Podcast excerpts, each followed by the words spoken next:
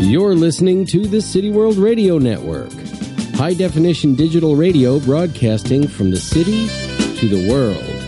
www.cityworldradio.com.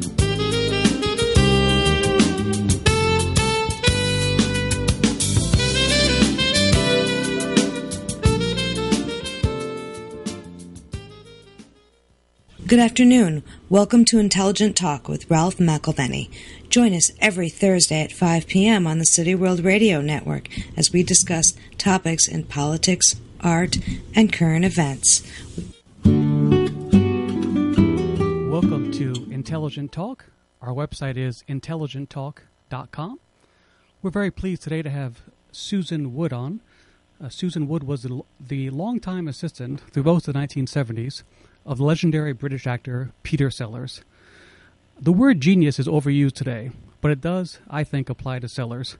He died at the age of 54 in 1980, mostly famous for the role of Inspector Clouseau, but he could play virtually any accent, played many roles, uh, worked in many different types of films. So, um, Susan, thank you so much for coming on the program today. My pleasure. Could you please tell me when you first uh, started working for Peter Sellers? Was it 1973? It was, uh, do you know, honestly, I think it was 72 or 73. I know I should remember, but I really don't precisely. Um, yes, my uh, ex-husband had just uh, met Peter. He had directed him in a charity show in London, and Peter was bemoaning the fact that um, he had lost his longtime secretary, who I now, of course, know was the wonderful Hattie, Hattie Proudfoot. Um, and he was having lots of problems um, filling that position. And uh, my ex, always having an eye to the main chance and liking the idea of being close to Peter, suggested that I might be able to help him. So the next day, I went to his news house and was absolutely amazed to find Liza Minnelli in the kitchen.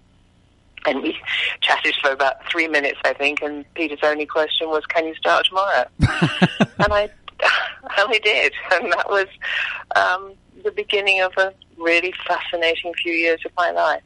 Do you, I know you mentioned I, and another uh, I read that his career at that time was not in a strong position. Do you, was that Oh, why no, he was, was- was having Yeah, trouble? it was dreadful.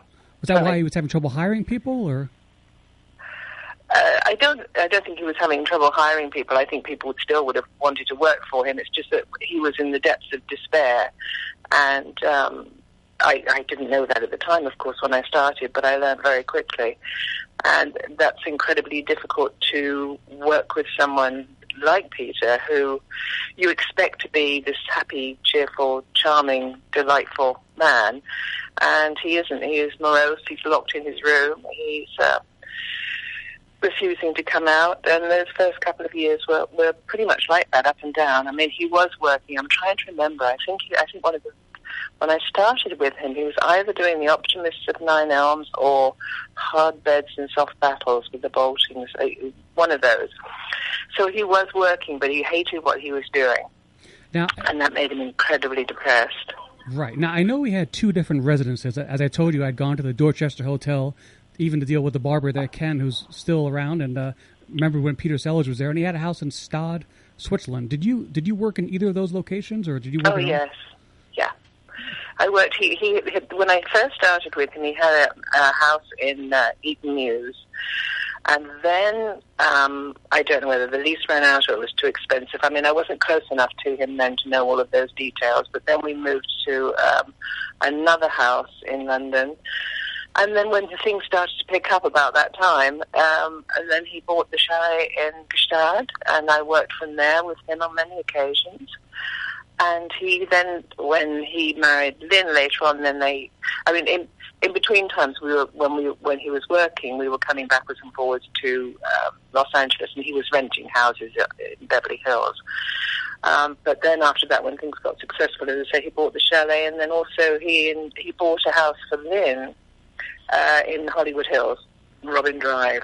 So I worked from all those places. Oh, and of course in Port Grimaud. Sorry, I missed out the very important time in France um, when he had to go to France for tax reasons, and he bought a house in Port Grimaud, and we worked from there too. A house in where? Sorry, the last place, Cork. Port Port Grimaud. Oh, Port Grimaud. I'm not.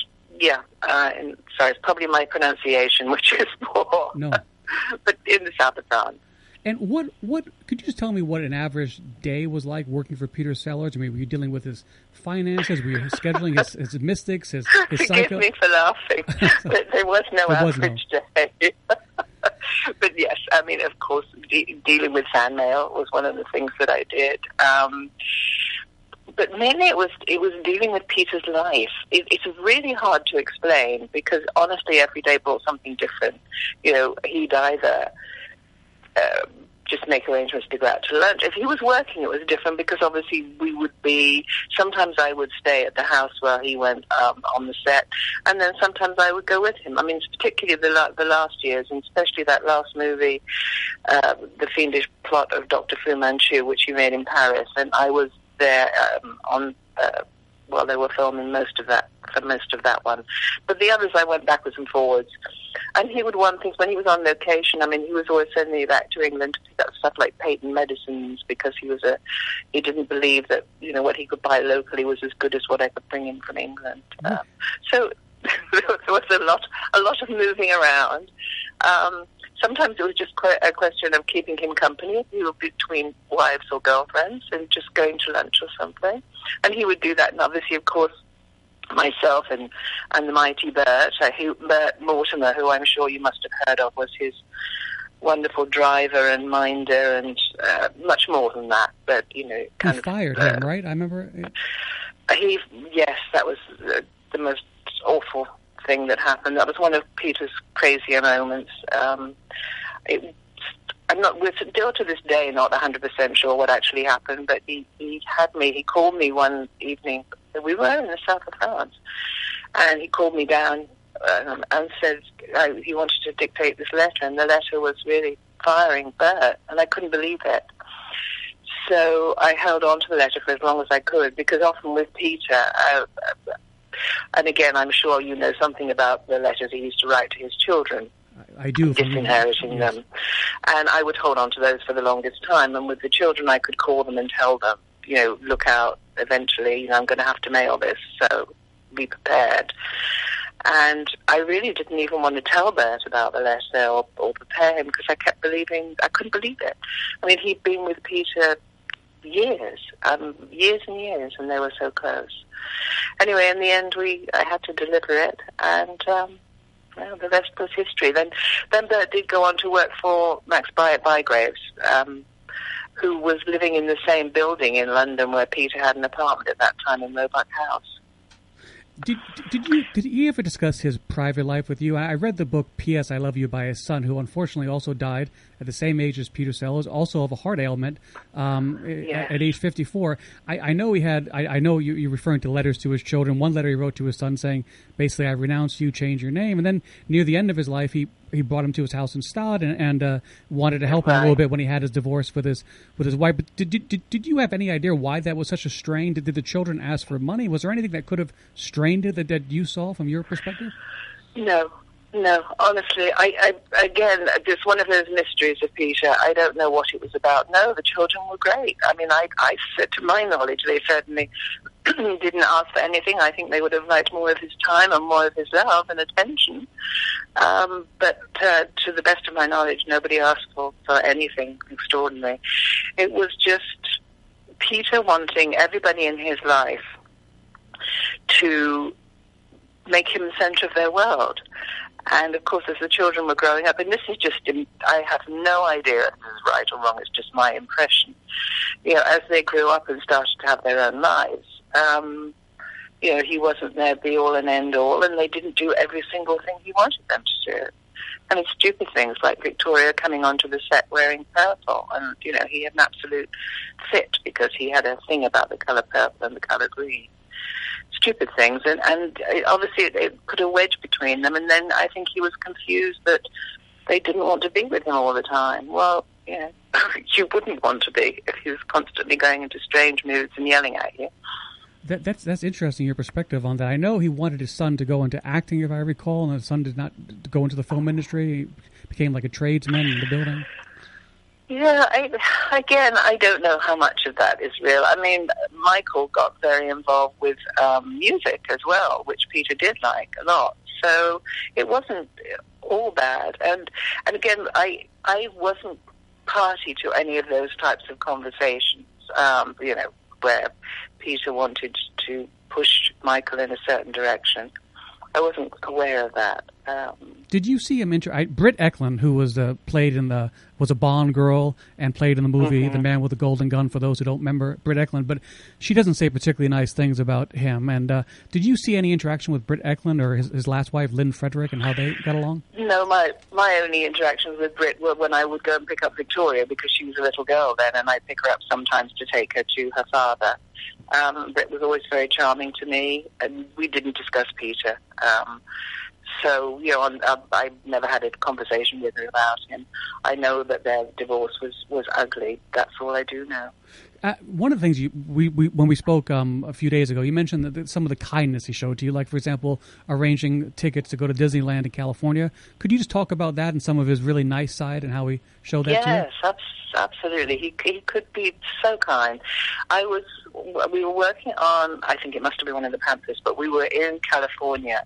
My daughter, who was eight, was in boarding school, and it was her birthday coming up, or the holidays. Actually, the holidays, and I couldn't go back. He didn't want me to go back. So what he did instead was he arranged for her to fly first class to Beverly Hills and stay with us. I mean, she had the most wonderful time. And then for a surprise, he one morning, a great white stretch limo turned up and uh, took us all, including him and Lynn, which I thought was lovely. They came with us uh, to Disneyland, and of course he'd, he'd arranged ahead of time.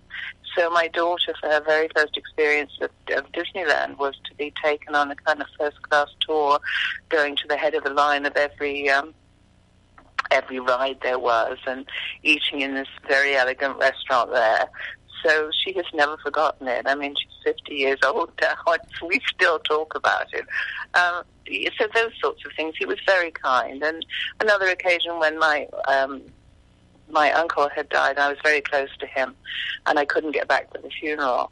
And uh, it was I was feeling very down, and Peter was going off to lunch with David Niven, and he just said, "Come with me. It'll be exciting. It'll cheer you up." And it was just just little things like that that. Um, and to his friends, he was incredibly generous. If you if you were in, you were you know you were in all the way. Um, but he could just drop you overnight too, for no particular reason. Who were who were his key friends? I read that Princess Margaret, the Queen's sister, was a friend of his. You mentioned David Niven. I mean, I, I know he, he he saw Jack Nicholson for dinner and Warren Beatty, but who were his closest friends? Would would you say? Um, I, I suppose Dave Lodge, um, uh, Spike to a degree, but again, they had a very fascinating up and down uh, Spike. Spike Milligan, right? The the, the, the Goonies. Yeah, Spike Milligan. Um, he was very close to um, Lord Snowdon. They were, I would say, they were cl- very close friends. Um, Lord Snowdon was Princess Princess Margaret's uh, husband, the famous photographer. yeah, Princess Margaret's um, ex-husband. he was married to somebody else, and yeah, um, they they were close. And oh gosh, a handful of people that really some of some of whom I, I met and some of whom I didn't. But um, he was. It was difficult to be close to him because you didn't know what day of the week you were going to be his friend, what day of the week you weren't. I I don't think, and this that sounds so odd, but I honestly don't think he was aware of what he was doing by by sort of not taking people's calls. He would go through stages of, you know, I know I don't want to speak to him, and of course the person at the other end who perhaps had had dinner with him every night of the week the month before was stunned and amazed. But uh, then then he would, you know, he'd get over it, whatever it was, whatever slight he thought that had happened. Did he ever make you laugh? Did he ever break into accents? And I know he was an amazing Oh, God, yeah. Many times, he- did. so he, he could be funny then off camera. Then Oh, he could. When when he was in a great mood, there was nobody more fun to be with. Absolutely not. I mean, he would do that stupid thing as we get into the elevator, and he'd say things to me. It'd be a crowded elevator, and he would say things like, "Do you think he's safely locked up? You did lock, didn't you? You, you did lock the suite."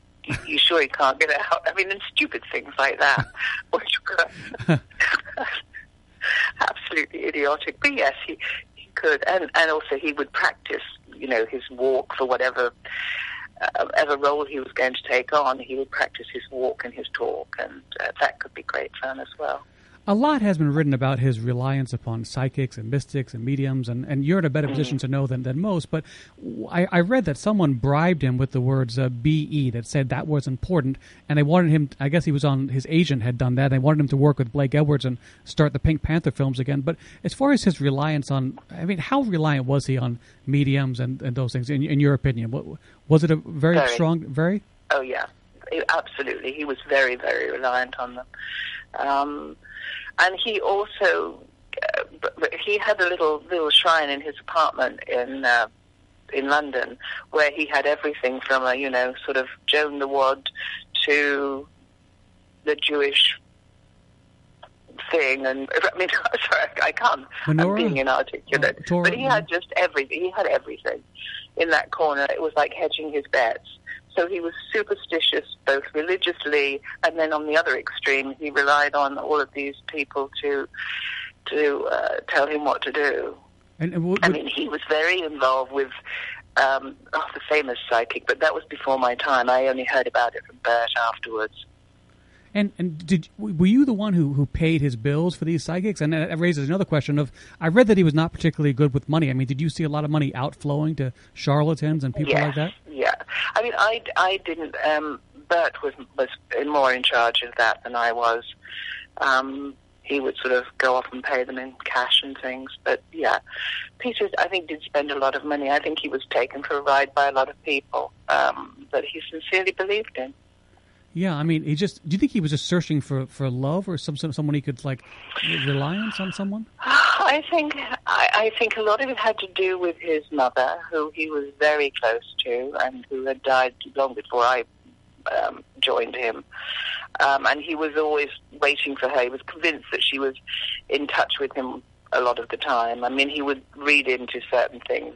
Um, I don't know if we saw a bird sitting on a post or something, he would think it was Peg come back to talk to him. So he was very easily uh, persuaded uh, by these people. Um, you know that yes, his mother had come back to talk to him. I think that was a big part of it. I, th- I think he was also searching for some sort of peace. He was never really at peace with himself. And, and I, again, I don't know, but I think a lot of comedians seem to suffer from that same. Yes, absolutely. I just wanted to ask a little bit about his health. He had his first heart attack in 64, and then a series of heart attacks after that, of course, culminating in 1980. But do you think he understood he was on borrowed time and that had some effect upon him? Because he almost died in 64. No. I don't think he thought about it like that. I think he really thought he would live forever. Really? Okay. I think, yeah. Uh, he didn't he didn't take any special precautions with his health at all. I mean, he was either dieting or eating too much. He was not drinking or drinking. I mean, he was. Uh, it was interesting in that way. I had read that in, in 1976 he went to um, see Dr. Christiaan Barnard perform a, an open heart or transplant, and he was going to considering having that on himself, but seeing the operation terrified him, and then he decided not to go through with it. Is, is that your understanding? Yes, yeah. He didn't put it quite like that, but yes, that was exactly what happened. He flew out and saw the operation, came back, and, and the date was set and everything for him to go back, and then he didn't at the last minute. And then he, um, but he tried other things which were fascinating. I mean, he he didn't do that, but he did go to the Philippines and have one of those um, strange. I'm trying to think what they call it. Like you a know, healer like the, or something, like a healer? surgeon with the rusty knife. Sorry. Oh, I was thinking like like a spiritual healer, but he went to an actual doctor in the Philippines. Well, they call themselves doctors. Do you remember? It was for a period of time they would uh, appear to perform an operation and pull things out of your body. Okay. Wow, that's um, obviously that, didn't have any effect, I guess, right? Or that whatever. No, I mean he. No, of course not. Um, but he did that, and then, as you know, then the night the the day after his uh, final heart attack was he was supposed to be flying out to uh, America to have heart surgery. At UCLA, right? Uh, I believe so. I honestly don't remember the details now. My my favorite films. I told you this as, as a child. I I hurt myself in the seventies. My mother took me to a, uh, a Pink Panther film. It just cheered me right up And I, I wanted to ask about. I heard different things about what he thought as Pink Panther. Some of them he sort of denigrated the characters. Other times he said nice things about it. And so I wanted to ask, what was his opinion of the Clouseau character, and what was his opinion of, of Blake Edwards? Gosh, um, I think for for a lot of time he and Blake got on extremely well, but Peter was not easy um, on set, and I think you know Blake was a professional, and he expected his his stars to turn up on time and behave the way they're supposed to, and off Peter wouldn't. If he felt that film wasn't going the way he wanted it to, then it was nothing for him to you know to stay in his trailer for three hours at a time, or just not turn up, or go home because he felt sick. Um, so I think that obviously coloured their relationship. I would say, you know, if if you didn't have those things going on, I would say they were great friends. But um, it did, of course, impact that relationship.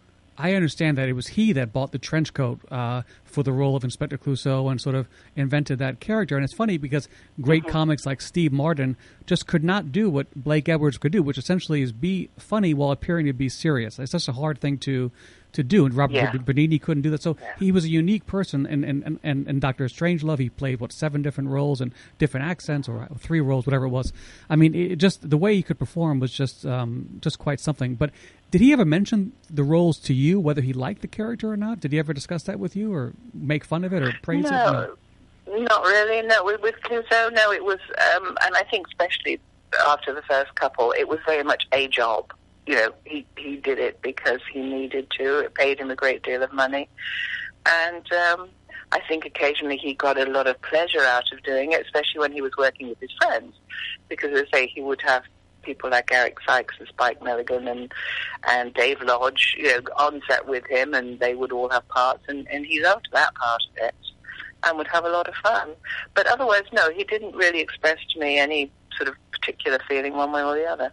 Okay, I just want to uh, focus on sort of 1980, that, that with a sad time when he dies. But first, I just want to ask you. I mean, you may not want to comment on this, but as you know, in his will, he supposedly people say he was going to change his will back from his third wife and give his children more money. But as it was, he died. Essentially, it all went to Lynn Frederick. That she died, I think, of a drug overdose or something. And then her uh-huh. daughter now has all the money, and it's not very much. It's something like three or four million dollars. It wasn't a huge amount of, of money. Um, I guess he wasn't that great with his funds. But did you know anything about the will, why he would disinherit his children, and whether he was planning to change it back? I do know something. I I honestly believe that's something that I should just leave for the family to discuss. it's a difficult one. So, I'm so sorry, but it really is not something I'd like to answer. No, I understand. I mean, I understand he left his children something like 800 pounds, which was the minimum amount mm-hmm. you could leave under British law, not have them contest the will. Um, right. So just to get to the last day of his life, um, it's 1980. You're at the Dorchester Hotel. Could you just, you were with one other person with Peter Sellers, right? There was another person there? Yes, Michael Jeffries, his dresser. And could you describe what, what happened, please? Yes, what happened was we we we were having lunch, Michael, Peter, and I. He was and he was that night going to do uh, Goon Show reunion, and then the next day, as I say, he was scheduled to fly out to America for his heart surgery. And he he was in a slightly odd mood. He didn't uh, Michael went into the bedroom to get all his clothes ready for the evening, and then Peter and I sat talking. And he really didn't want me to go, and I had a lot of things he'd asked me to do, and I kept saying, "I really have to go." And he was like, "No, just stay a bit longer." And then towards the end, I was getting packing everything up to, to, to leave, and he said to me, "Can you get me some water?" And I went over to get some water, and I heard this great thump, and I turned around, and he'd fallen to the floor, and was rapidly turning that dreadful colour when people have a major heart attack. So I was screaming to Michael to come in, and I was on the phone then uh, um, calling for an ambulance. And I must say, everybody moved extremely quickly. It's like a blur to me, and then I realized it was just people moving very fast and they got him into the ambulance and took him, and we followed him. His driver at that time was uh, a man called Peter Greenwood, and he'd been waiting downstairs to, to take me shopping and things. So we got into the car, and by the time we got to the hospital, it was extraordinary. I don't know how the news had got out, but by the time we got there, there was press everywhere. And I remember getting out of the car and getting knocked down to the ground in this rush of people trying to get to the hospital to find out what was going on with him. And then um, we got to the hospital and uh, I had they gave us a private room to start calling. So I started calling people and the children and wives and ex-wives. It was clear that Peter, if Peter was going to get through this, it was a miracle. And uh, as you know, sadly, he didn't. But the saddest thing of all is that we were all there for, I believe, a couple. I can't, you know, I can't remember now. It's just such a blur. But I think it was like almost two days, three days, and we were at the hospital all the time. Because Peter was a man who never ever wanted to be alone. And anyway, one by the, at the end of it, I think it was about the second or third night, the, the hospital said to us, "Look, nothing's going to happen. Why don't you all go and get some sleep?" And of course we did. And then two hours later, they called us to say he'd gone. And so it always breaks my heart that that he passed with nobody with him. That man who wanted to be surrounded all the time and needed people desperately was alone. And I think that's the saddest thing in, in looking at his life, and you started with him when he was, of course, a well-known actor, but then he became wealthy and very successful with the Pink Panther films, and you saw him the last years of his life. Do you think he, he, he got any kind of happiness with the with, with the achievements that he was able to do in terms of the success, or was he any different in 1980 than he was in 73, or was it pretty much the same Peter, just with more just with more cash or more assets? Pretty much the same man. I, I didn't. Uh, I mean, I, I, I, I, listening to myself, I make it sound like it was miserable all the time. Far from that. Far from that. But no, he was never content, and he was never totally pleased with anything that he had done. No matter how good it was, no matter how much people told him it was brilliant, he could always see the flaws. Did, did he get any pleasure from anything, like in terms of watching other people's movies or reading books or travel, or did anything that you come to mind give him? pleasure where it took his mind off his torments for for for a few hours? He, he loved getting he loved going away places and having vacations and things, and then he'd remember that he brought himself along, and he would go back to being Peter. So. No, I, I think he had moments of happiness, as we all do, but I, overall, no, he was not a happy man. Well, that's um, sad because he brought so much happiness to um, to everyone else. Well, I just uh, Susan Wood, thank you so much for coming on the program, Intelligent Talk, and sharing your memories of the legendary actor Peter Sellers. I very much appreciate your time, and thank you for granting what I believe is your first radio interview. Yes, it is, and uh, thank you. Oh, excuse me. thank you for making it so easy, and uh, enjoy the rest of your day. You too. Thank you so much. Good day. Bye bye. Thanks. Bye.